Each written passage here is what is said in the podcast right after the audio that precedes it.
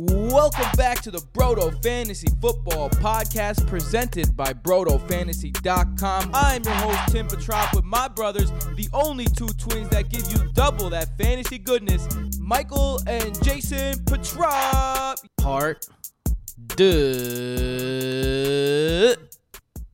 We out here. Those stories and more in just two Oh, minutes. man, ugh.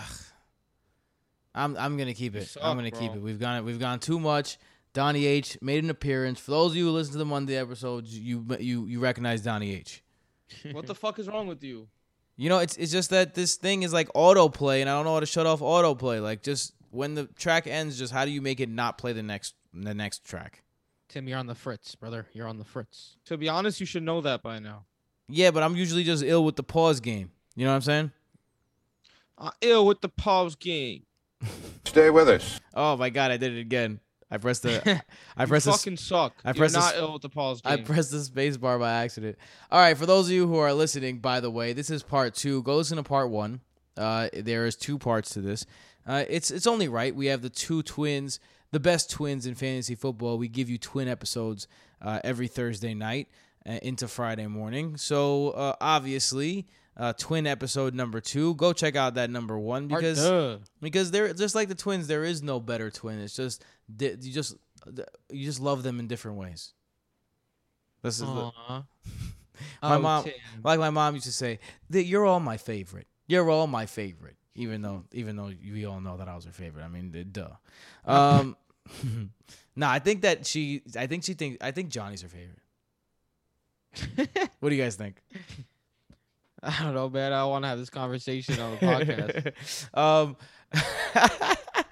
um, okay. So let's talk about the fantasy football by Brodo app. Would you like to have that conversation? Absolutely. Absolutely. That's the new one. Um, on this app, for free, by the way, you get fantasy player cards, which is basically player profilers, except better. Who to draft tool, start sit tool, usage tool, player comps, podcast, consistency charts, coaching tendencies, articles, rankings, waivers, and every advanced stat you need, including the magic stats, true throw value, true target value, and of course, all that together into true performance value. These are legitimately magic. Um, with that being said, the reason why this is a free app and you get to dominate for free is because of the wonderful pe- people over at patreon.com. We're at 79 patrons right now, so if you can find it in your heart to be the 80th, we would very much appreciate that. And you would always be number 80 uh, in the programs, but number we one We got to 80, baby. in our hearts. We made it to 80? No, I'm kidding. I'm saying Jason's Oh. gonna. it's Michael's Dick Vitale. Damn, I can't beat Dick bro, I- Vitale though. I just got hey, mad. we hyped. got to 80, baby. Eh, That, I just got mad it's hype. bad. It doesn't sound like Dick Vitale. You're a better Dick Vitale. I, Let me be I someone- I could be like- Vitale. Hold on. I'm fucking coughing from trying to do accents. Hold on. Hey, uh, hold on, hold on. My I'm Jesus. Christopher Walken. Oh my God, that's No, that's not mo- what- The terrible. worst. Oh, there's there's Christopher Walken. We got the 80. Hey, it's the so bad. worst. The it's worst. so bad. Michael is Michael's is like a thirty percent out of hundred, and he Oh, smashes yours. Smashes. Where's it. the fucking it. uh, gabagoo? The don't gabagoo, the don't don't take that uh, video. gabagoo. Don't take a, a guaranteed laugh and try and get yourself out of this mess. Um, speaking of getting ourselves out of this mess, last we last last episode uh, we took a little longer than expected. So let's get right into these uh, games. The Bengals and the Steelers in an AFC North matchup. Right now, it is questionable that Diontae Johnson would play. If I had to bet on it, I would say he will not play. Um, if he plays, you start him, but let's take a look at the situation if he doesn't play. I think Juju is someone who, in especially in PPR leagues, you're going to be very excited about playing. I think there's a chance Najee Harris gets more into the into the pass game, but I think the big winner is Chase Claypool. I think that he's the other guy on the outside. Uh, James Washington is going to take Diontae Johnson slot, and that's just not who Diontae. That's they're not the same guy. So I think Chase Claypool will be that number one option on the outside. He's already averaging uh, eight targets a game. He got eight. I'm sorry, he's, he's he got eight targets last game. Um, on pace for 119 targets this year. If I told you Chase Claypool was going to get 119 targets, you'd be all right with that. I think Chase Claypool has a bump I, he's my favorite play in this game uh, in terms of value. How are you guys feeling about the Steelers? Chase Claypool's always your favorite play in every Steelers game. You just love the fucking guy. I do love the guy. I'm not gonna lie. But love but this week I'll agree with you. If Diontae Johnson is out, Juju and Claypool basically become must starts because they're they're gonna see more work. Like, yeah, James Washington's gonna see the field, but it's different, right? Like he's gonna be the clear third option, and you're gonna want to start. Juju's gonna get the short targets that Diontae would have got. Claypool's gonna get the long targets that Diontae would have got. Because let's not forget, Diontae Johnson leads his team in targets every fucking game. So I agree that they're both must starts if Diontae Johnson's out. Um, Michael, I know your Juju love is is real. Uh, what about Najee Harris? How are you feeling about him in this game? He's been disappointing in the last two games, although he's been he got the touchdown and he's been involved in the passing game, so it has floated him. If you took Najee Harris early and you're panicking, is this the game where he kind of eases your thoughts and mind? Yeah, it's been rough, man. Um, like the dude, he hasn't been great, but it's also really indicative of how bad the offensive line has been. Um, he's getting hit early and often um, when handed the ball, which is not good. Know, Cincinnati. Uh, I gotta What? say, man, he th- like watching him play, like he's making some stupid decisions too. I'm not saying he can't get rid of it, but no, yeah. putting it all on the offensive line, I think, is a little bit of I'm saying it's a mix of both. Harris has not been great, and the offensive line has been very suspect, which just facts. has combined for, I mean, 26 rush attempts and 83 yards is disgusting, um, uh, to be completely honest. And the Cincinnati Bengals don't seem like a strikingly good run defense, but they've held Dalvin Cook and David Montgomery to modest games thus far. Um, so I'm not super, I wouldn't be super excited about starting Najee Harris as an RB1. I'd trust him more as an RB, high end RB2 um, going forward because he still sees all the work, right? Like, He's played over 95% of the snaps each of the first two games, 100% the first game even. So he's going to get a ton of work. It's just that offense is really sputtering right now and a big game will likely come at some point. I don't know if it's going to be this week against Cincinnati though. I still think you have to play him if you drafted him, of course, and he does have some upside. Just we've seen that his floor could be uh, decently low as well if he's not able to um, find the end zone.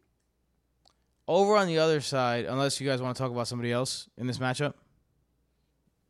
Over on the other side, No. the Bengals. Here's another team. Tee Higgins is going to miss time. Uh, Well, we don't know if Tee Higgins is going to be out for Uh, sure. it's it's trending like he's not at at the moment. If I had a bet, I'd say no. Both Diontae and Tee Higgins, I'd say no. But they both have a chance to play. So let me not act like I'm telling you for sure he's not going to play. Um, for the Bengals, this is a team again I don't want any part of either. Like the Steelers are are a phenomenal defense. This Bengals O line is a problem yet again. Joe Burrow did not have a good game last game, and I expect that to continue. Um, I don't know, man. I'm not comfortable. Ja'Marr Chase has been good, but he's caught two touchdowns. I don't know if you can count on him catching a long touchdown against the Steelers, although the Steelers have been susceptible. So I think if you have to play Ja'Marr Chase, wide receiver three flex is what I'm ex- expecting out of him. Tyler Boyd, unless you're in PPR, is not really worth a start. And Joe Mixon, 20 touches and like seven fantasy points last week. So even when he gets this ridiculous amount of work, he's not even guaranteed to be a decent player. So how many times are you going to go through this with Joe Mixon? Although where you drafted him, you're playing him. How do you feel about this Bengals offense? You guys feeling the same way I'm feeling? I think you're uh, overhyping the Pittsburgh Steelers pass defense a little bit. Even last year, when their defense was It's true. seemingly elite, they were giving up big uh, wide receiver performances up, and they've allowed over 600 passing yards to Josh Allen and Derek Carr. um, and TJ, I think TJ well. Watt might still be out. I gotta, I gotta look that up. Yeah, and if TJ Watt is out, that would be even obviously worse um, for the Pittsburgh loss. Steelers. So, and if Tee Higgins is out, um, Ja'Marr Chase, Wow. I mean, he's already seeing a ton of snaps, most on the team. He's probably going to play like 100% of snaps. So will Tyler Boyd. I think they're both. I think Ja'Marr Chase, I'd have him as a wide receiver two if Tee Higgins were to be out, and Tyler Boyd a wide receiver three, because even if the Steelers defense does contain Joe Burrow a bit, um, they're going to have to find success through the air. And even last week when Joe Burrow was absolutely atrocious, Ja'Marr Chase ended up with 50 yards and a touchdown, and Tyler Boyd ended up with seven receptions and over 70 yards. So this is a team that, if they're trailing, they are not afraid. And even if Burrow is playing bad, they're not afraid to just keep letting him launch the damn ball downfield. So I'm uh, a little off with you here on the Cincinnati Bengals pass catchers. I think we're gonna. Uh, that's gonna be a theme that that proceeds the entire time. Just so just so we have a little injury report here because there are a couple of guys that were uh, questionable. Big Ben, he had a pec injury, limited in practice today.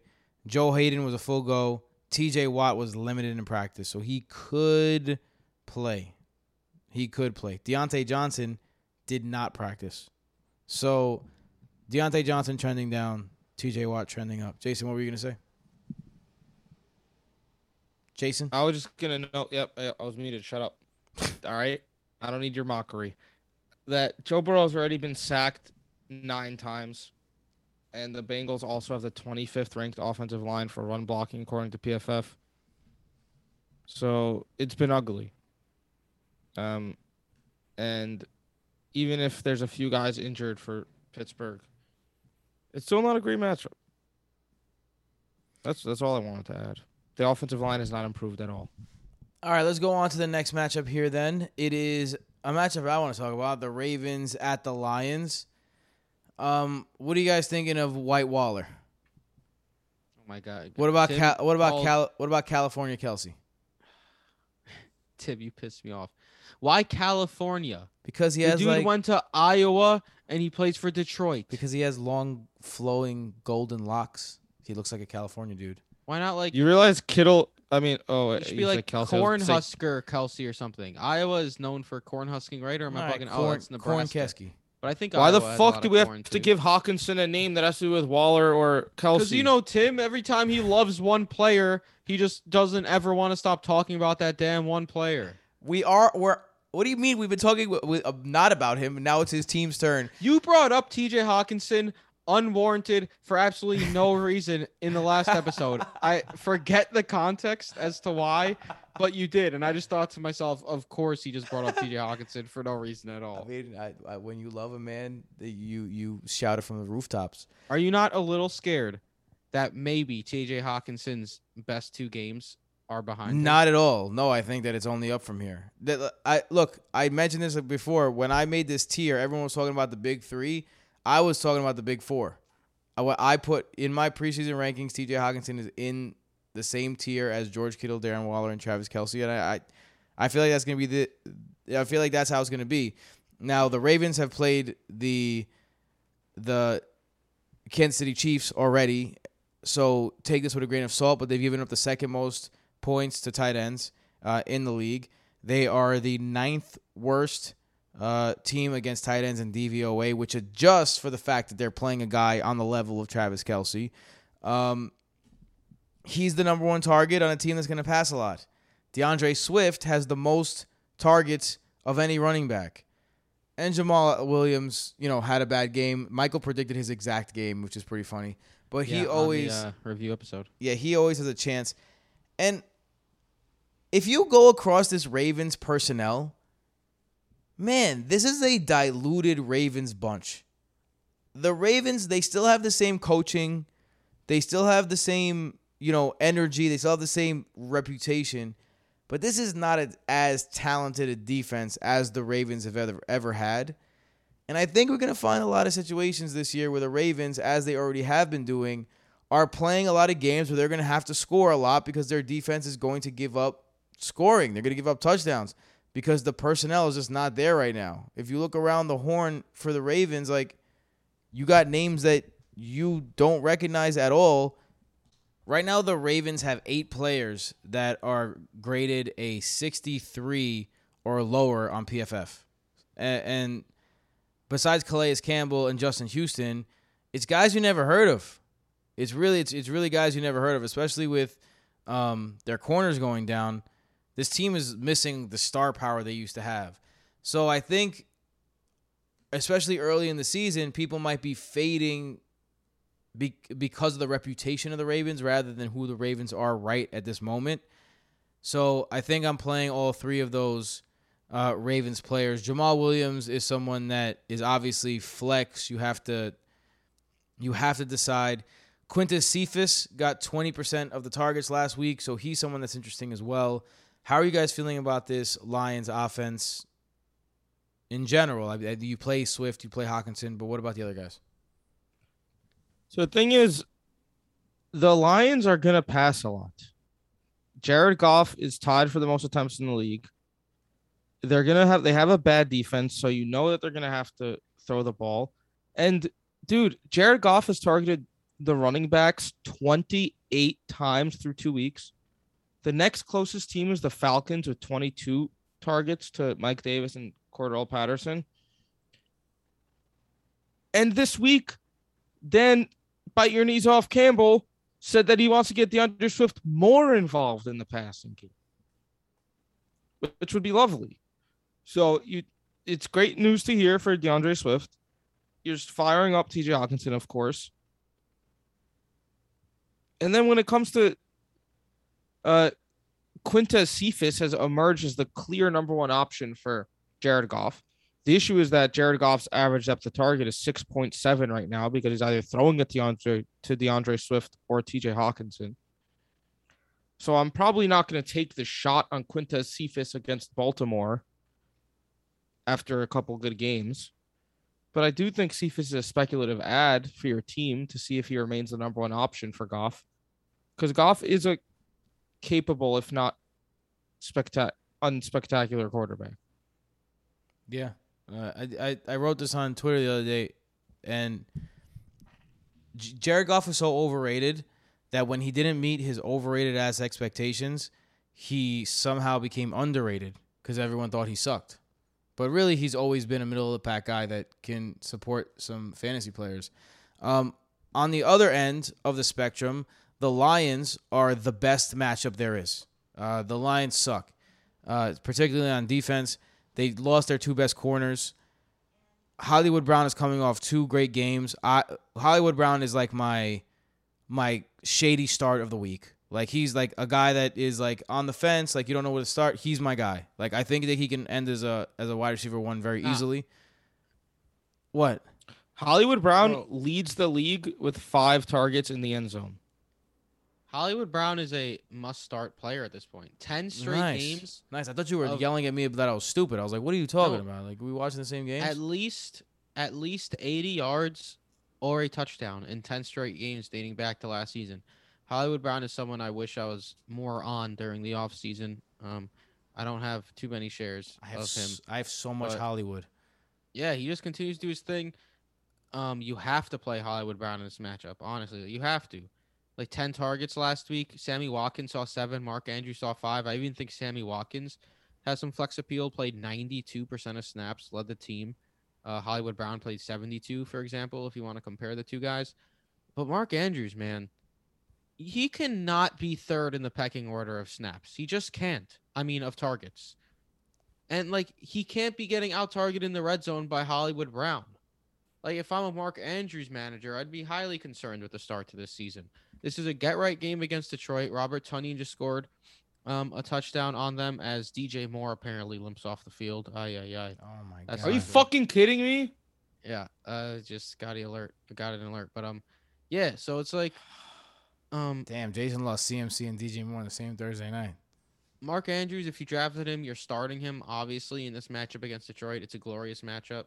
But man, I just he better pick it up because third in the target pecking order in a low volume passing offense is not where you want to be. Jason, are you okay, man? No. Yeah, I mean that's that's hardcore. Antonio Brown bro. has COVID. Diontae Johnson might not play. CMC's already out. DJ Moore just limped off. Jason, this is what you get for selling. At least your you're sou- off to a 2 and zero start. Jason, this is what The you get for selling your soul to the devil for I'm all in- those fantasy championships. Don't say that. In our home league, I'm in first, Jason's in second. Two of only three undefeated, remaining undefeated teams. Damn, DJ Moore eight But also catches, to the- back to the now. Ravens. Back to the Ravens. Um, the running game, tremendous matchup against Detroit. Even though Detroit has held teams to less than four yards per attempt rushing, they've just been getting ran on a lot. um, because teams are beating them. And Aaron Jones did have three receiving touchdowns. Um, but like the rushing game for Jack, for excuse me, for the Ravens, Ty'Son Williams played 49% of snaps last week. Latavius Murray moved up a little bit from 31% to 36%. He's second in Devonta yards per Freeman touch. started to mix in a little Sorry, bit. he's second in yards per touch. I don't know about the. Uh, I don't know about that. Like mix in. Freeman. Freeman had the one big run where, if you watch that run, I'm saying, but he he did steal You- some work. he had two no- carries. no Ravens running back played more than 50 played even up to 50% of the snaps last week, which is not ideal. And Ty'Son Williams here against Detroit is the only one I'd consider starting as a flex play, but you cannot trust him as anything more than a flex until he starts getting more work. I disagree with that completely. Um, Lamar Jackson is probably QB one this week. I, I'm not going to put him as QB one. What do you disagree with I disagree. about I, Ty'Son I Williams? think that Ty'Son Williams is a great play this week, and I think Latavius Murray can be played. Do you want to make some sort of bet on this? That Latavius Murray and Ty'Son Williams both finish in the top 36. Yeah, I'm in. All right, let's do that. Write All right. that down. No We doubt about it. I'm going to win this one. It's We need to the bet Lions. more. The Lions literally are the worst run defense for the last two years, maybe in the history of football. Like they are horrible. So line me up. I think there's probably gonna be. I I mean, Lamar Jackson too is gonna run a lot. I, I, you want to bet Lamar Jackson over 100 yards rushing? No, I think Lamar Jackson's going to go in. All right. Well, at least we agree on that. Um, anyone else in this rave? Do you, any reason to talk about Sammy Watkins? He has been okay. He's been decent. Kind of. I mean, I already touched on Sammy Watkins. I think he's a decent flex play. If you're playing 90 plus percent of snaps in a great matchup, you got to be considered a little bit second in targets on the team thus far as well. You're um, using the wrong D word. He's not a decent flex play. He's a desperate flex play. Facts. Um, let's go over to the next game. Speaking of desperate, the Jets at the Broncos. I'm gonna make this very quick for you. The Jets don't play any of them. Like I, I'm not playing Corey Davis. I'm not playing Ty Johnson. Michael Carter. There is something to be said about the fact that Michael Carter saw way more usage um, in the last game. I'm gonna take up get up his usage stats right now, but he made a significant jump um, in in snaps. He played in 45% of the snaps. That tied him with Ty Johnson for the most. Tevin Coleman only had seven total snaps. That's 10% of the snaps. Michael Carter was targeted on 9.1% of the targets on the team. No one else was targeted, and he had 11 carries to Ty Johnson's 12. And he was much more productive with said carries. So I think Michael Carter is someone to look out for, but I'm not playing him in this matchup against a very good uh, defensive front for the Broncos. Although they did just lose Ba- Bradley Chubb again, which is a bummer for them. Um, no Jets, none. Sorry, no Jets. I mean, I'm not completely off good old Corey Davis. I know he's coming off a really bad game, but let's not forget that he had a tremendous game just the week before. And um, so I'm not completely off Corey Davis, who should continue to be the number one option for Zach Wilson. Um, not a great matchup against the Denver secondary, but I don't know if he's going to have back to back atrocious performances. Corey Davis is someone I was high on coming into the season, so I'm not just going to give up on him after a bad game against a historically great coach. I'm down with Corey Davis too. I'm not like it's a tough matchup, but he'll he still get he'll still get number one targets. Yeah, I I don't know. I, I'm not interested. On the other side, I think people are way too interested in the in the Broncos. I think that the Jets are not nearly as bad of a play as you may think. Uh, they did a pretty good job against Christian McCaffrey. I mean, Christian McCaffrey did his thing against the Jets, but they kept him out of the end zone. Um, kept the Panthers, you know, who have now been a pretty good offense, like at least a decent offense uh, for the most part in at least two plus games. They held them down. And then last week, they had to face four turnovers, a couple of them in their own territory. It's hard for any defense to to cover that. Now they are susceptible to the big play. So I think my favorite play here is Courtland Sutton. I think Courtland Sutton's going to get peppered, and I have no reason to believe that Courtland Sutton won't play very well. Noah Fant is another one that I really love. But I'm not really playing KJ Hamler. I'm not excited about playing Tim Patrick. Melvin Gordon and Javonte Williams. I'm really, I'm really interested to see what goes on because last week it was Melvin Gordon and Javonte splitting carries, but Melvin Gordon had the big run. The week that just passed, it was exactly 50 50 uh, carries, and it was Javonte Williams who outperformed Melvin Gordon on a per touch basis. Well, the uh the uh the 50-50 carries was week one. Week two, Melgo had 59% of the snaps to Javonte's 41. but 50 50 carries, though, not snaps. okay, okay. So, still an equal distribution. Brandin Cooks, man. Brandin Cooks continues to burn me. I got to stop doubting this guy. Um, what do you what do you think here? I, I, I think this could be a little bit of a Javonte coming out party, but that's his gut telling me that. Javonte's been very good. It's it's been a little bit under the radar because he doesn't have super stats. He hasn't had any big plays. Melvin Gordon's still very much involved. But the J- Javonte Williams is second in the entire NFL, only behind Nick Chubb in forced missed tackles per carry. He's elusive and he's running elusively. So I think you're right in that the Jets defense is a little underrated. But the Broncos could come out and take an early lead and run the ball. Or even if they don't, they just they'll be an offense that runs the ball. So I I like Javonte Williams this week. I think he's a decent RB three flex play. RB two if I mean if you drafted him as your RB two and you don't have a good backup, I think it's a good week to have him. Uh, Michael, uh, anything to add? Um, I'm I'm also starting Courtland Sutton, like you mentioned, with uh, happily, um, with confidence after that ginormously great um second week from him, proving that he looks like Courtland Sutton again. So definitely starting him. And Tim Patrick just he keeps somehow ending up as a wide receiver three man. So if you want to stick him in your flex, I I won't blame you. I I just KJ Hamler did jump up to 71% snap share last week, but still was out targeted by Tim Patrick again. Uh, t- KJ Hamler is more of a dart throw, hope for a big play type of guy, but definitely starting Sutton as a wide receiver too. I think Patrick makes sense as a flex play and Hamler in deeper leagues, and definitely like you said, Noah Fant who is um getting a bunch of targets as well and seems like a key cog in that offense, rightfully so. He's a very good player. It sucks that Albert O keeps getting all this work. I wish I would go to Fant. He would be a superstar. He would really be a. He would be on the. Uh, he would be Yeah. number five on the top on the big five tight ends, if he got all the work. Um, yeah, I feel like right now, Alberto is like Alberto, Remember, remember the year before Darren Waller's breakout, when Foster Moreau was just like yeah. the tight end vulture. yeah, I feel like it's similar here, like the Fant and Alberto. Let's let's hope not. Um, next game, Dolphins at the Raiders. Another simple one for you. Don't play any Dolphins. Jacoby Brissett. I Yeah. want to make one note real quick. Elijah Moore. If he's been dropped in your league, pick him up. The guy's talented. He saw a lot of targets last week. He has five deep targets this year, even though they haven't connected on any. That's all. You can go back to played about more snaps than any other receiver last week. Huh. That is interesting.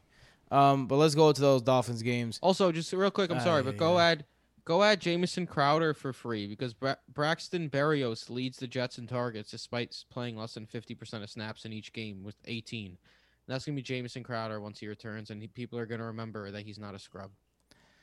Now are we ready to go to the next game? Now I'm ready. All right. The Dolphins at the Raiders. Uh, don't play any Dolphins. Uh, Will Fuller is returning, but Jacoby Brissett is his quarterback. Jaylen Waddle has been good, but Jacoby Brissett is his quarterback. Uh, Myles Gaskin is the Adam Trautman rule. I think it should be the Myles Gaskin rule, in my opinion. His opportunity, quote unquote, and people weren't talking about his talent. Um, he's sucked. Uh, I think he's going to continue to suck, especially with that offensive line. Uh, one of our writers, Taryn Caravella, he shared information about the offensive line for the um, for the Dolphins, and it is a train wreck. Uh, I think there's like three of them are ranked like 40 or below. Like it's an absolute train wreck. So that's going to be a big deal. So no Dolphins for me. Thank you very much. Yeah, it's gonna be tr- uh, tough to trust either of those guys. Um, any of those guys. I mean, Myles Gaskin. Look, it's not like the Las Vegas Raiders have a shutdown run defense though. Like, and he's gonna get targets. He has five targets each of the first two games. Like, he's at least a low end RB two flex play. So, to just say sit Myles Gaskin, I think is a little much. Nah, sit him. And I, I would, and if I have Will Fuller or Jaylen Waddle or DeVante Parker, maybe a flex play isn't the worst idea because the Las Vegas pass defense, their secondary also isn't uh super scary. And one of these guys, I know Jacoby Brissett kind of stinks, but he's had some decent fantasy outputs in the past, and I don't know. I wouldn't just completely avoid this team unless if you have better alternatives, then yeah. But like if you have to start Will Fuller or I don't know, or like Mecole Hardman, I'm starting Will Fuller.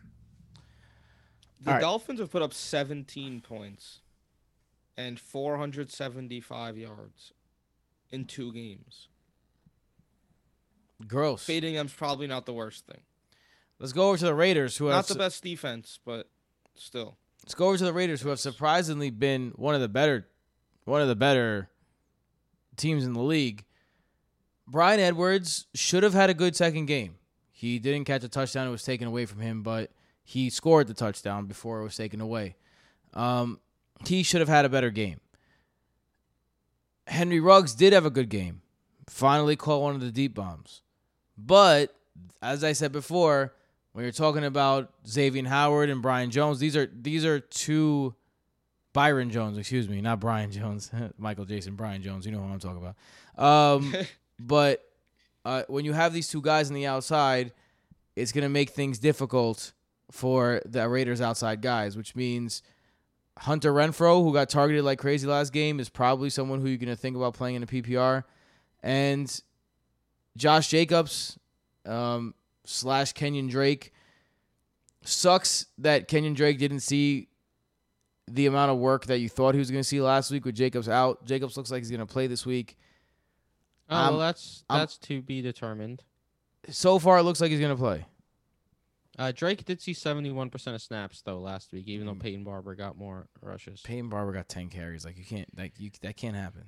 More. It's very very stupid. Yeah. But Kenyan Drake is clearly a pass has a pass catching role, so he's a he's a flex play. I think. Um, if Jacobs is out, then he moves into RB two territory. I'm staying away from these wide receivers, and I'm playing. Um, oh, Darnold just missed. I agree. I'm DJ. staying away. Um, we mentioned earlier in one of our, I think in the first pod, that Xavier Howard and Byron Jones is arguably the best defensive back duo in the NFL. So Derek Carr has been lighting shit up, but it's it's not always to his receivers. It's to Darren Waller and Kenyan Drake and and then when it comes to receivers, he spreads it out among like four different people. So you can like there the the Raiders are one of those teams where you can like the quarterback but not his wide receivers. you can't say that about a lot of teams. Um, so that's probably how this game is gonna go. Although I'm still not sold on. You guys starting Derek Carr as QB one this week. Derek Carr. Derek Carr is a QB one this week. Um, if you have to stream him, no, if you have to stream him, I don't hate it. He, uh, I mean, he's been absolutely dominant in two very difficult matchups to start the year. So, yeah, I'm okay streaming him if you need to.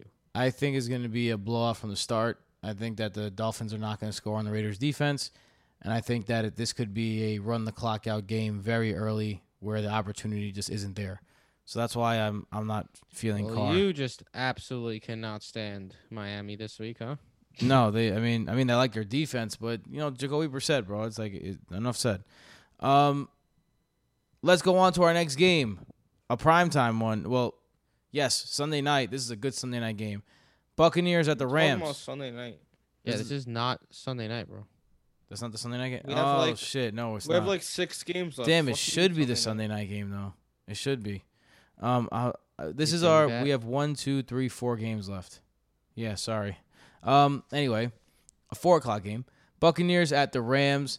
The Bucks have been susceptible through the air. this year. Their defense has been stout against the run, but they've been susceptible through the air. The tight end is actually getting 10 attempts per game against the Bucks, according to Football Outsiders. This could be a Higbee bounce back game. Um, I think Cooper Kupp, he's gonna be he's gonna be ranked as a wide receiver one for the rest of the year. I'm not scared off by any of the um, secondary options for the Buccaneers, so I love Cooper Kupp. Van Jefferson is a sneaky play if he catches something long. Robert Woods, I'm not sure about anymore. I, I don't if I What do you mean? Oh my goodness. I'm just man. not sure about him, bro. He's not part of the offense right now. If he gets there, I'll be more sure. Go ahead. Tell me all about Robert Woods. Go ahead. People are just bugging out too much about Robert Woods, man, as if he's been a piece of shit or something. Like he hasn't been great, but he's played 77 and then 98% of snaps. Like Robert doing what Robert Woods does. Clearly he's in the pack order to Kupp at this time. Not ideal. But I mean, it's not like Robert Woods has been the worst player in the league. Like people are trying to treat him as. He's he's been decent. Like he has double digit fantasy points each of the first two weeks. Barely double digit, but they're double digit. So like he has and it's not like he's gonna score zero touchdowns on the year. He'll get more involved. It's he's not gonna be like a complete bust. So against Tampa Bay in a potential shootout, yeah, I'm gonna play Robert Woods.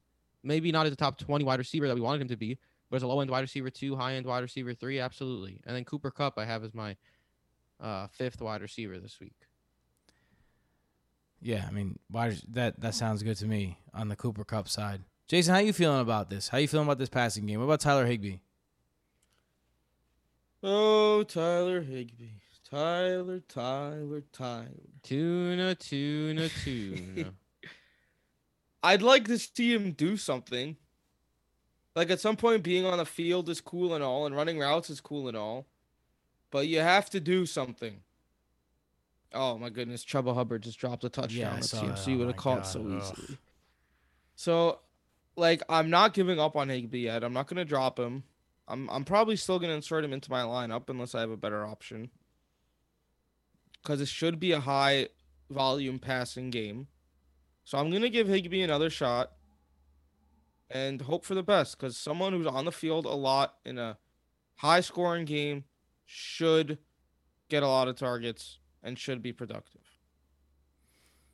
Um, Especially if Darrell Henderson is out. I was gonna say that. So Darrell Henderson looks like he's on track to play, but it's up in the air right now. So with Darrell Henderson possibly playing, it's the, the offense is gonna look a little different because Sony Michel, who was efficient in his time on the field last game, is a downgrade from Darrell Henderson. Do you like either of these running backs in this matchup against the Buccaneers run defense that has been absolutely tremendous? I mean, why I would have like, well, why I would have preferred 100% and would have liked Darrell Henderson as opposed to Sony Michel is that Darrell Henderson's actually capable of catching a ball. He had five targets last week went three for 29. Like the guy could actually use his hands, and Sony Michel can't, and we know that. So, like running back for the Rams seems seems intriguing. But against Tampa Bay, a guy who can't catch a ball if his life depended on it, it's it's tough to trust Sony Michel. If Darrell Henderson's out, I I think he's more of a flex play than an RB two. I don't think he just slots in for Henderson. Yeah, Tampa Bay and New Orleans have basically been the premier run stopping teams over the last several seasons, and it's carried over into this season. So if it's if it's Darrell Henderson, I still like him as an RB two just for volume reasons and target reasons. But I am with Jason uh, with Sony Michel more as like a, I think a flex play really, even if Darrell Henderson is out because he's gonna need he's gonna be a little touchdown dependent and need to find room on the ground rushing. Sam Darnold, two rushing touchdowns. QB number 13 on your boy's big board. Ayo. Um, 13th overall, by the way, ranker last week. Holla at your boy. Um, let's move on to the second game. What do you guys say? Unless Heyo. we didn't talk about the Buccaneers yet. I'm bugging. Uh, let's go over to the Buccaneers. Um, interesting. First of all, so let's start with the running backs. I don't Wait, know before we who needs to. Sorry, real quick. I don't know who who needs to hear this, but Leonard Fournette is the starting running back for the Tampa Bay Buccaneers. I don't know. I don't know if you are surprised by yeah, this. but then uh, I know I agree, but then Rojo played 41% of snaps last week to Fournette's 49, and it was uh, more. He saw three targets. Fournette uh, more rushing work. Fournette also saw four targets. Again, Gio Bernard is a joke. Like people still hang on to Gio Bernard. It blows my mind. Like I said on last week's pod, if you still roster him, I'm sorry, but it's it's a dumb thing to do, and it that remains. But yeah, if you have to choose a running back, it's Fournette. I don't see how you could possibly start Rojo. Um, I know this is a Rams defense that likes to allow teams to run on them more than they do um, allowing teams through the air. But yeah, Fournette is the only like I'd put him in my flex, but like this run, this backfield has been as blurry as expected. Who does Jalen Ramsey guard in this game? Mike Evans, You think? I believe. Yeah. You don't think he moves around a little bit? Maybe goes to some Chris Godwin. Maybe gets some Antonio Brown. If if Antonio Brown plays right now, if you don't know Antonio Brown on the, on the COVID list, but this is a 100% vaccinated team, so there's that. Um, what do you guys think? Well, here's the only thing I know about the Bucks offense. They're gonna score 30 points or more. You know how many times they've done that in a row? Ten. I Nine. think it's ten or eleven. Oof. Nine straight games of 30 or more points. I think what they the set a record, right? Guess what the closest streak is? Six. Eight. Two. Whoa. What, no what other do you team. mean? What do you mean? No other team has scored three straight 30 point games ever. Offensive points. Are you serious? Not serious? ever, guys. I'm talking about currently in the NFL. Wow, you're mad Oh, annoying. that Yeah, mad obviously. Okay, jeez, you pissed me off. Like in the history You of guys the are NFL. fucking annoying. Why would I be talking about the real life? Because like I'm whole literally history asking. of the NFL. Yeah, Bart Starr. I'm talking about right now. I Fuck you guys literally said- I literally said, "Isn't it like close to an all-time record?" And then you said two, and you expect us to not be thinking all-time, you idiot. Yals is annoying. I know, fuck. Michael. I'm on your side in in like the what actually happened, but you're that was a weak argument. I'm on Jason's side now. What are you talking about? I right, literally so brought note. up all-time. I'm Jason. Note. I'm, on, I'm on Jason's side now. Antonio Brown You needs to pass two COVID weirdos, tests That's right. 24 hours apart. So we'll probably find out tomorrow if he passes that first one. I don't That's know if we'll, guess. I don't know if we'll find out if he passes the first one. I think it'll just be like he passed two of them. No, But this is a game where you want to start the pass catchers. that's true. Honestly, there's even intrigue if Brown leaves the game with Scotty Miller and Tyler Johnson and shit. I agree. But just knowing which one of those guys to play is very difficult. What about Gronk? And whether they'll get the work is difficult. Oh, you're firing up Gronk easily. oh yeah. Did you think are you are you buying into Gronk? Long term. I, dude, I said this when I did my first offseason rankings. I had Gronk as my tight end six, and I was like, "What the fuck?" Everyone else has him at like twenty. What the fuck's happening? So I talked myself into moving him down, not to twenty, but to like twelve. And uh, the moral of the story, I, I'm buying it. Yeah, it's it's Tom Brady and Gronk. They just throw and catch touchdowns. It's what they do. Since week three of last year, Gronk is the tight end four. About a boopy. Um, Tom Brady, you obviously play, even though it's against the Rams. You you play him. You can't sit him at this point. No way. Yeah, Tom Brady, after a few rough games to open last season, getting acclimated in the offense has just been legitimately peak best of all time level Tom Brady. So Yeah. you're playing him. Yeah. Um, let's go to our next game. The Seahawks at the Vikings. This one should be a doozy. The Vikings are dead last against the number one receiver in DVOA. Uh, hello, DK Metcalf. Patrick Peterson is a coverage grade of 50 on PFF, but you don't need to see his PFF grade to know he's been getting smoked. Like you could tell him, you could tell he's been getting smoked. Um, so he's been getting like the receivers have been smoking. s like the, the Vikings cannot hold a receiver.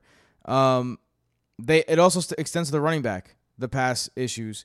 They're 27th in DVOA against the pass catching running back. Now Chris Carson only has three catches this season, but he was 18th in receptions last year, so this could be a sneaky threat. Um, I love myself some Seattle Seahawks offense this week. I'm usually not a Tyler Lockett guy, but I think Tyler Lockett has great potential. I'm all over DK Metcalf this week. Russell Wilson will be the beneficiary that's throwing to both these guys. And Chris Carson, I think, is a great play. Do you disagree? We got ourselves some concern big with Chris Carson- I think.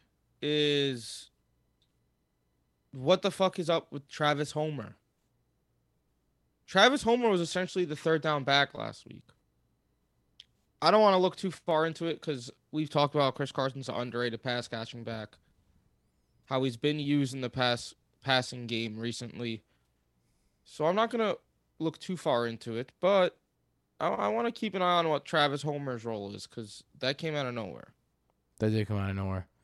It's interesting, Travis Homer, because you you you expect it to be Alex Collins, and Alex Collins got a couple carries, if I'm not mistaken. Um, Expect it to be so- Chris fucking Carson. say again.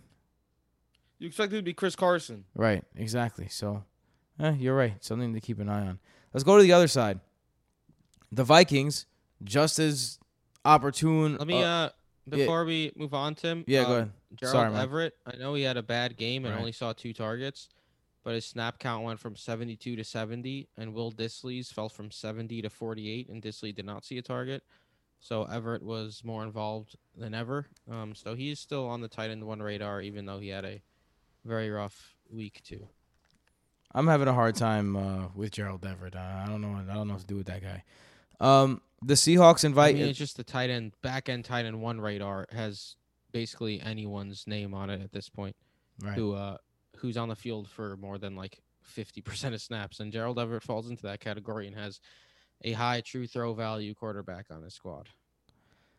Um, the Seahawks and the Vikings are very similar in the sense that neither of these defenses can guard the pass. So you mentioned Justin Jefferson has the uh, the second most long passes thrown to him without catching one this season. That's got to change one of these times. Um, Adam Thielen. A lot of people are talking about Adam Thielen. Oh, you faded Adam Thielen because he's because you said he was TD dependent. Ha! I mean, I don't tell you. He's 28th in the league in points per opportunity, excluding tight end, uh, excluding touchdowns. With the third highest catch rate in the league, he's only dropped. He's only not caught three of his targets, and that's a big time like cheat code on how to be really good at points per opportunity, uh, excluding tight ends, is to catch the ball a lot because then you have less zeros. Oh my god, touchdowns, Tim. Stop saying excluding tight ends. excluding TDs, uh, is what I meant to say. But um, yeah, like where where where am I? Who am I talking to? You, who am I talking? Oh, Adam Thielen. Yeah, I think he's a sell high candidate. He's not going to score three touchdowns per every two games. I think Justin Jefferson might do some damage in this game. But with that being said, I think Adam Thielen will find the end zone in this game because the Seahawks suck. I think that Justin Jefferson will have a nice game. KJ Osborn, I'm not chasing that. His entire production came from one broken play last game, so I'm not chasing any KJ Osborn. And Dalvin Cook is a must start. Uh, Kirk Eh. Cousins. And what? I'm giving KJ Osborn some Ah. flex love here. Well, I was about to His ask you like how you only- feel. His snaps were only 59% last week compared to 81 the week prior, but it was also a game where um they were able to run more and uh, they held a lead and things of that sort. So it wasn't like they uh they needed to come out of three wide sets the entire game. Um I mean, excuse me, no, I'm bugging out. They played Arizona last week. Um so they did, but KJ Osborn played less, but he still saw six targets and we were discussing how maybe he's the third guy in the pecking order now with the tight ends with Irv Smith out. And he did see more targets than Tyler Conklin. And it's another shootout potential type game. And it's a true value Prince at quarterback and Kirk Cousins. So I think KJ Osborn has some flex appeal. And Dalvin Cook, I mean, Dalvin Cook is Dalvin Cook. Uh, you're starting Dalvin Cook. If he plays, You're starting. I think starting. he's missed. I think he's missed both days of practice. Sorry, I just got a yawn there, and you guys didn't want to hop in for me. Usually that's where yawn. Michael hops in. We're, we're off. We're off tonight. I mean, nah, Jason legitimately just kept talking through the yawn. What do you want me to do? He definitely didn't though. But He- you definitely you definitely start Alexander Mattison if Dalvin Cook is out. One of the founding fathers. Alexander Mattison. Alexander Mattison. Been One- waiting in the wings for you. One thing for sure is he's not throwing away his shot. Dalvin Cook is out of the game. He's young, scrappy, and hungry, and he's not throwing away his shot. Um. It's Mattison's time to play. All right, you guys ready to go to the Sunday night game? It's Sunday night football on MSG. MSG. Yeah. Mello and the Knicks are the best on TV. A Rod and Jimmy G. You know how I'm down with duh, duh, duh. I'm never gonna be down with Right that. there. Never. Um, Packers at 49ers. Packers, the tale of two teams. I don't know if you guys heard this, but Aaron Jones had uh, his father's ashes around his neck, lost it in the end zone, but they his father's ashes ashes have been recovered and found. Um, so holla, that's definitely um, that's definitely good for him and his family. Uh, another thing that's good for If you him and haven't his family. watched All right, go ahead. Aaron Jones's, if you haven't watched Aaron Jones's post game interview, do it. I don't know how you watch that and don't think this guy is awesome. So, Um, just throwing that out there. Okay. Uh, let's talk about him being awesome. The 49ers have been awesome against the run. Uh, the Packers coming off a big win. What's your outlook on Aaron Jones this week? Because Aaron Jones, I feel like he can finish as the RB1 again, or he can finish as the outside of a RB2 overall. Um, or you're RB2. I'm sorry. Because this? San Francisco defense is so good, and if and if the Packers, whose rush defense in particular sucks, and you have a team that's led by Kyle Shanahan in a rushing offense, although we don't know who the running back's going to be. We'll get to that in a second. If they fall behind, then it's going to be the Aaron Rodgers show, and maybe Aaron Jones isn't as involved. Which means Aaron Jones will catch passes. You're bugging, man. Aaron Jones has his game where he's not, games where Aaron he's not Jones, the most disrespected fucking stud ever. Oh. Aaron Jones And, did uh, not have a single game last year outside the top 30 running backs. He was inconsistent a few years ago, and he had a rough week one against New Orleans. But he's the inconsistencies are overblown. You start Aaron Jones That's a wild. every single week. Period. That's a wild thing to say outside the top thirty running backs. Yeah, I'd hope not. Thirty. Is that a joke? thirty? Yeah, bro, that's RB twos and a flex. Thirty is a decent amount of points. I said Yeah, that he might end about? up. every single. I said he might end up as a as a as an RB two, and you guys are saying he never finished outside the top thirty. Yeah, you said a RB three. Nah, I did. I said just outside RB Yo, two. Aaron Jones is gonna fucking feast. all right, All right, or, or that could According happen. to PFF, the 49ers are the second worst defense so far in allowing explosive run plays. And. Aaron Jones is an explosive motherfucker. That is true. He definitely is explosive. Um, yeah, I mean, play him with confidence. He's like, I have him ranked as like my sixth running back. You guys are acting like I'm I'm talking shit about him just because I'm telling you that sometimes he sucks. Um, Davante Adams too against a very a very weak secondary with the 49ers is someone you have to love. Yeah, of Yes. course. Um, you start Davante Adams every week too.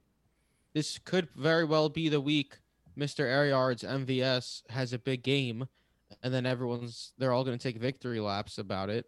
Um, we all know MVS does this.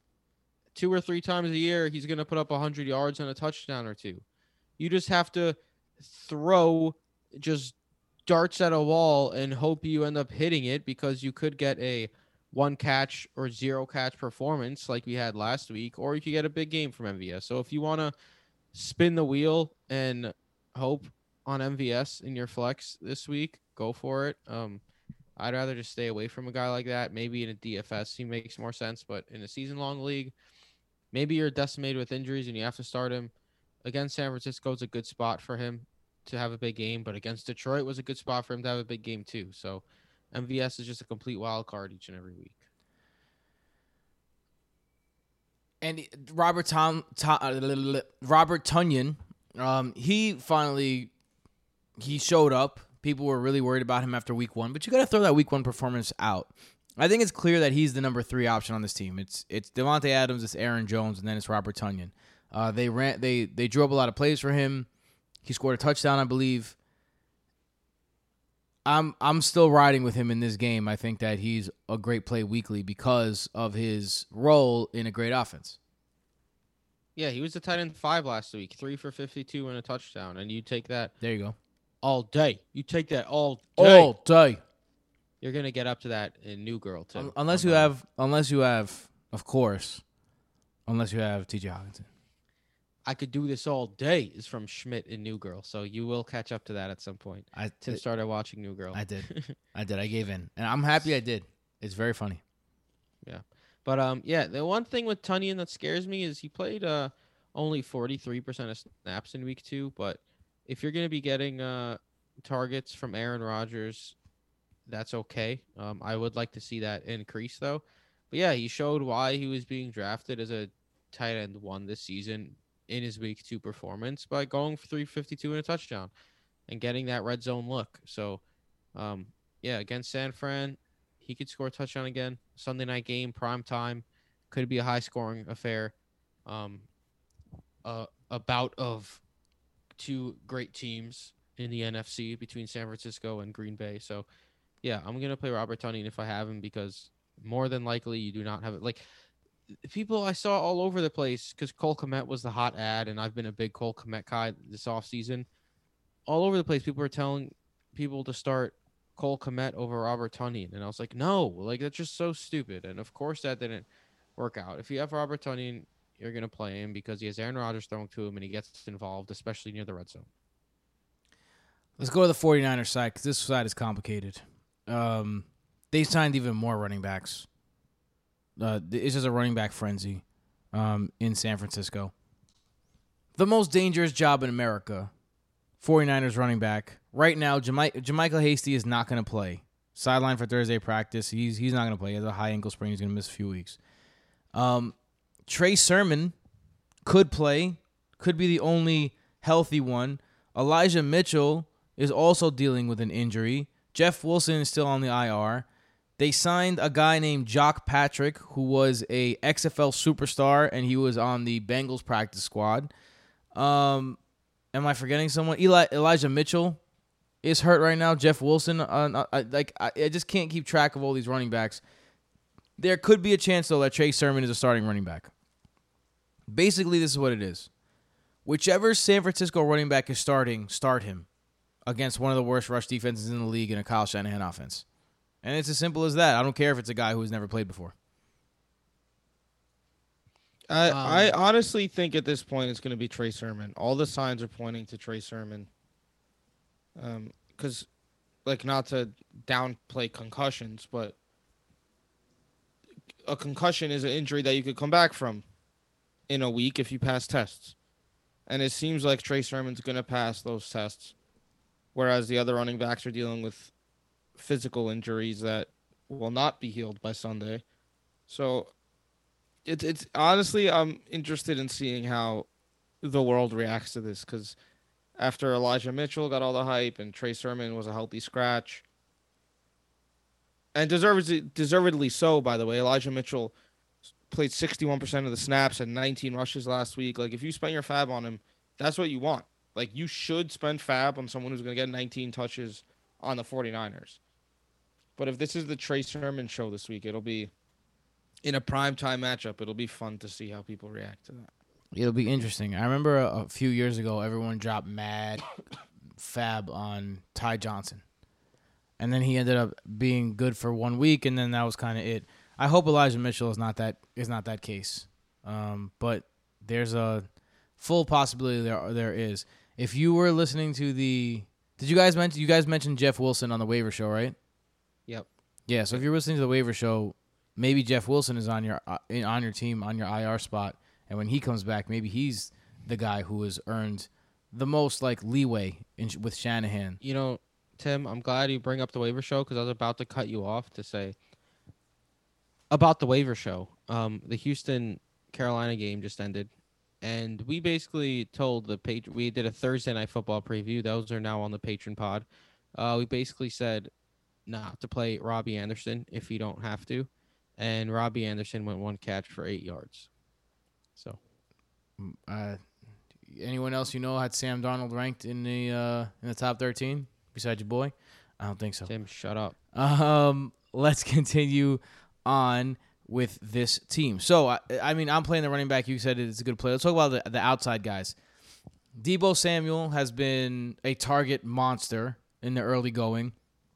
Brandon Aiyuk again was not involved last week, and George Kittle has been surprisingly not involved. He's been two not only bad games but horrendous games. So the question is, are are you nervous about George Kittle? Number one. Number two, is this what to expect from Brandon Aiyuk for the rest of the season? And if he has another game where he only gets one target, is he a droppable candidate? And number three, does Deebo continue to dominate the snaps and the the work the way he has? What say you, Jason? It's just been a really weird season so far for the Niners. Like they're two and zero, so they don't give a shit about fantasy or what we think. They're two and zero. They have two wins, but they've been rotating running backs. They Brandon Aiyuk was on the field more than Trent Sherfield last week. He played more, still was barely involved. George Kittle's barely involved. Like this offense right now is run the ball and throw to Deebo Samuel. It's fucking weird. I expect some normalization to occur. So I'm not giving up on Aiyuk even if he sees one target this upcoming week. Like I Deebo's had his injury woes. I also don't think he's gonna see 12 targets a game all year. And I mean, like, I w- I wasn't drafting George Kittle at ADP, and I hope he's more involved going forward because he should be. I, I I don't know what to think about it. Like, Man, Shanahan's doing some weird shit right now. Like the offensive blitz kid, whatever you want to call him, like it's just dumb. It's dumb to not use Aiyuk and Kittle. They're two very talented players. we're about to have a uh, George Kittle coming out party this week, and people are gonna stop worrying because he had a rough two games to start the season. He was on the field 100% of snaps in week two, 95 week one, 100 week two. He loves to play against the Packers. He's had some big games against the Packers. Prime time game. George Kittle thrives in pressure situations. George Kittle's about to have a George Kittle game this Sunday night, and people are going to be like, ah, yes, this is George Kittle. Ah, yes, the George. The George is Oh, uh you mean um you're talking about George Kittle are we talking about kite surfer Kittle? Nah, damn that that was sucked. Um Killer Kittle. trying to Killer Kittle. I don't understand what's happening. TJ Hockenson. me either.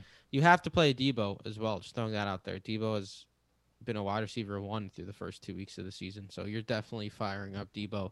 Even Jaire Alexander, um, if he's lined up against Deebo most of the time, the they dial up screenplays and such for Debo to get involved as well. So you got to play him.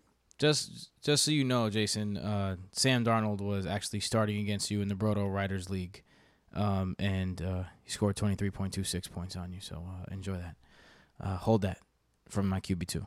Hold that. Um, with that being said, uh, let's let's go to Monday the last Football, game, baby. Monday Night Football, and you know the most intriguing thing I think all week has been this Tony Pollard debacle, right? He leads the league, Tony Pollard, in yards per touch by over a yard per touch. So he's been explosive on the next level. Here's the problem for me when it comes to Tony Pollard because I think people who are saying Tony Pollard is going to eat into Zeke's work to the point where Zeke's not going to be playable, and I'm I'd rather play Pollard over Zeke. Zeke's the, I mean Pollard's a better player. I think you're bugging. Um, Pollard. most people oh my god get out of here most people would say that uh, tony pollard because he's averaging eight yards per touch over a yard better than anyone else in the league then that's a good thing i argue that that's a bad thing because right now zeke last game had 71% of the snap count to pollard's 34% so pollard is only on the field once every third drive um, which has always been the case for Tony Pollard. For years and years and years, he's been on the field once every third drive. It's just how the Cowboys do it. And he needs to make big plays to be relevant.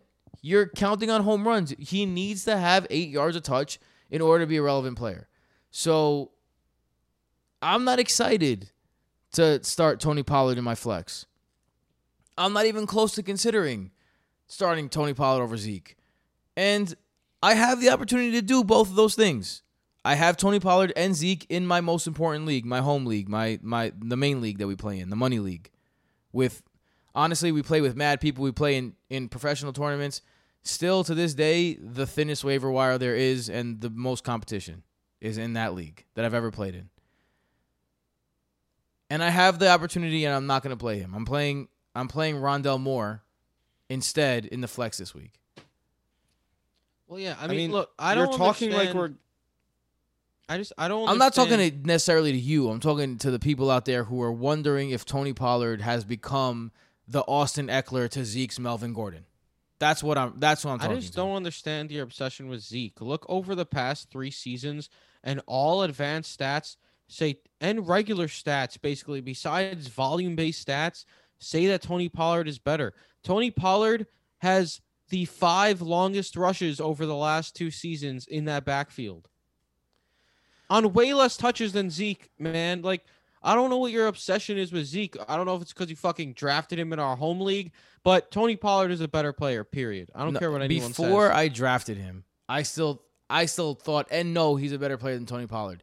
You He's are not, not, taking. You're not taking into consideration the fact that Tony Pollard gets this success because of Zeke. Like Tony False. Pollard's Tony Pollard's one touchdown last week. Zeke was in the game, and it was a trick play where Tony Pollard got like a sort of a Statue of Liberty type play that the entire defense collapsed on Zeke, and Tony Pollard walked into the end zone. Like that's what the play was where he scored a touchdown. So don't tell me all of a sudden that this guy's better than Zeke. The reason why he I has the success he said has. it during the offseason too. Well, you're wrong now, and you were wrong then. I'm not though. You are though. Nope. There's nothing you could do to say that he's not because all the evidence. I mean, points- literally, Tim, go ahead after this podcast. Try to find me one stat where Zeke is greater than Tony Pollard. fantasy. Find points. one stat that isn't volume based. Any single stat that isn't volume based, any efficiency stat, It's as or per if you didn't stat, even hear me. It's Tony Pollard. It's as if you So, didn't even hear me. that. with all I've of this already, said, I've already rebutted that argument with he's getting that type of production because of Oh Zeke. yeah, every single snap is Zeke's on the field, and it's a trick play. That's the stupidest thing I ever. I didn't heard. say that, but obviously, when you are geared up for the run against Zeke, you can't be geared up for the run all the time because you also have CeeDee Lamb and Amari Cooper out on the outsides. Michael Gallup.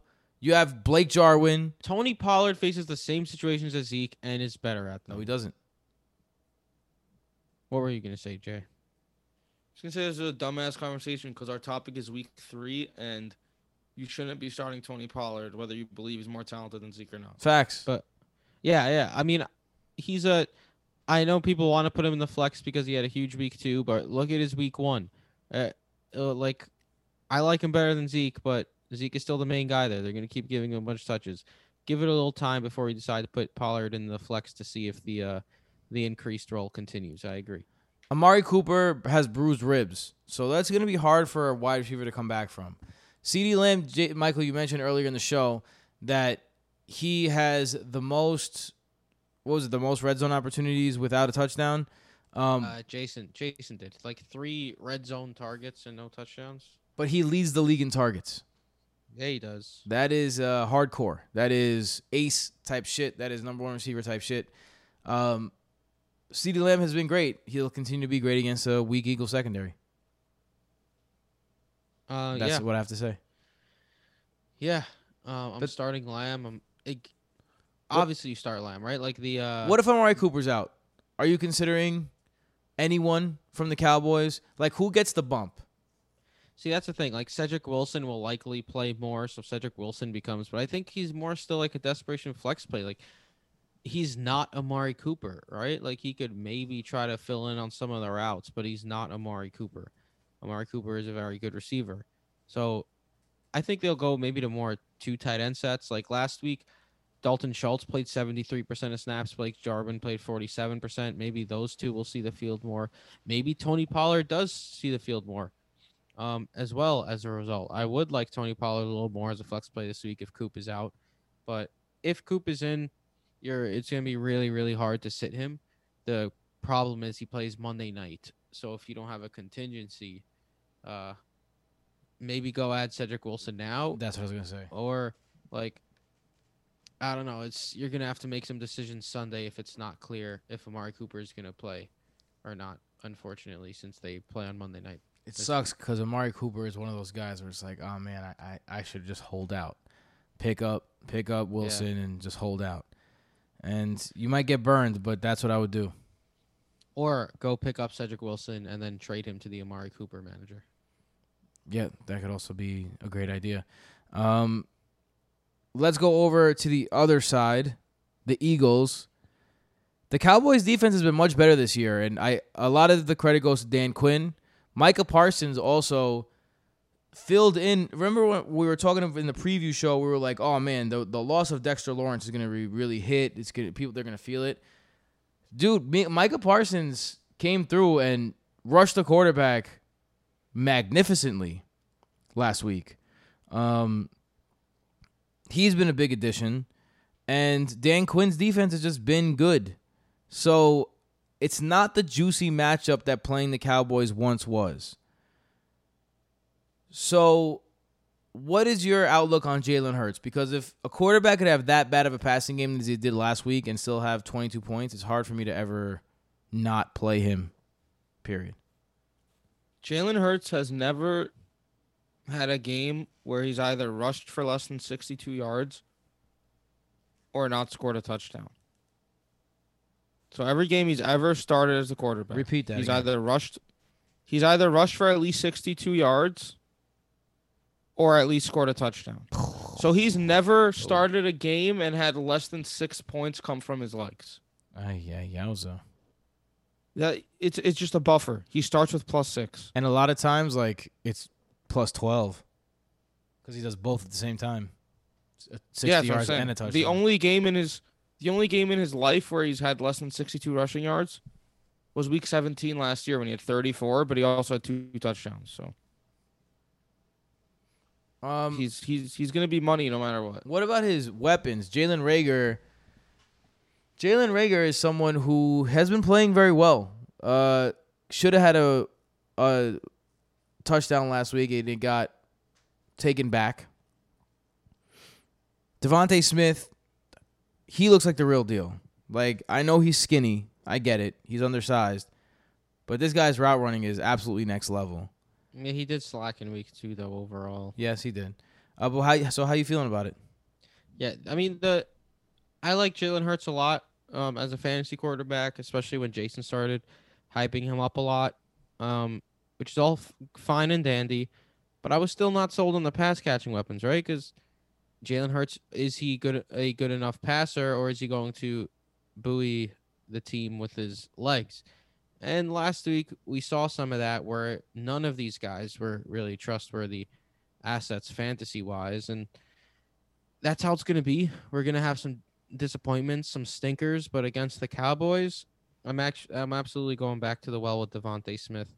Um, I prefer more as a flex play than I do a wide receiver three, but I'm perfectly fine throwing him in there. And then Jalen Reagor is more of a flex play as well. I definitely have more reservations about playing Jalen Reagor, um, who, like you said, missed a touchdown um, just barely in that last game. Um, but he's still getting involved. But then you get a game against San Francisco, which is not a bad secondary matchup for him, and he goes two catches, five yards. And Jalen Rager, like Jason has said several times, worst ever in Matt Harmon's reception perception against um uh in 2020 in what was it Jay against man defense I think but it's Man just defense. yeah so Jalen Reagor is it's not like he's a refined refined route runner excuse me so DeVonta Smith and that's about It. and then if Zach Ertz doesn't play um because there's a chance he does miss the game since he is on the uh the COVID list now. Um, then Dallas Goedert, the snap share will likely increase, the targets will likely increase, and I'll uh I'll be a little more interested in him there. Yeah, I mean, Dallas, if Dallas Goedert is by himself, then you're playing Dallas Goedert uh, with confidence. I think. Right? Uh, Like, never oh, really. Absolutely not. I Never want really nothing to do with Dallas. Goedert. Interesting. I mean, he played. He scored Dallas a Goedert- last week. Yeah, he also ran around on less than half the Eagles' plays. Hmm. He's basically been an unreliable tight end ever since Jalen Hurts took over. That's very true. he's Um, just he's not a tight end one with Jalen Hurts. He's What- just a name. People have been wanting Dallas Goedert to be someone for four years now. So in week three of 2021, he's being put into starting lineups for no reason. damn, Jason. I mean, like your your tone is really like upsetting me. Are you okay, man? I'm just tired of dumb shit. I, I- I- that's that's a feeling I can I can relate with. Um, like air yards. uh, last guy on the agenda: Miles Sanders, Kenneth Gainwell. How you playing these guys this week? You're playing him, brother. Well, you're playing Sanders. Gainwell, I yeah. honestly, I, I don't hate Gainwell as like a 14 team league flex play as like a dart throw. Would you rather play Gainwell in this game or Cordarrelle Patterson against the Bucs? Patterson. Yeah, me too. Yeah, Patterson. Okay, just so that's where we're at. Go ahead. I mean, but yeah, I don't I don't hate him as a dart throw. He's been involved. He's a clear number two back. Um, like people made arguments that Boston Scott had standalone flex value when he was doing this, and now Gainwell just has that role, so he could always find the end zone. Miles Sanders you're throwing out there as well, because I mean Dallas isn't a daunting matchup. You wanna you wanna see him perform better than he did last week, for sure, but I don't think you're doing anything that like you don't need to take drastic measures. Sometimes you just don't need to overthink things. You're starting Miles Sanders against the Cowboys. Facts. Um, that's it. We're done. All the games in the books. You've been previewed. Uh, for everything that you did not hear, or if you have other questions, you could reach us in a multitude of ways. The first way is by Instagram. I mean, uh, uh, Twitter. Jason, where can they find you? At BroFF Jason. Mike.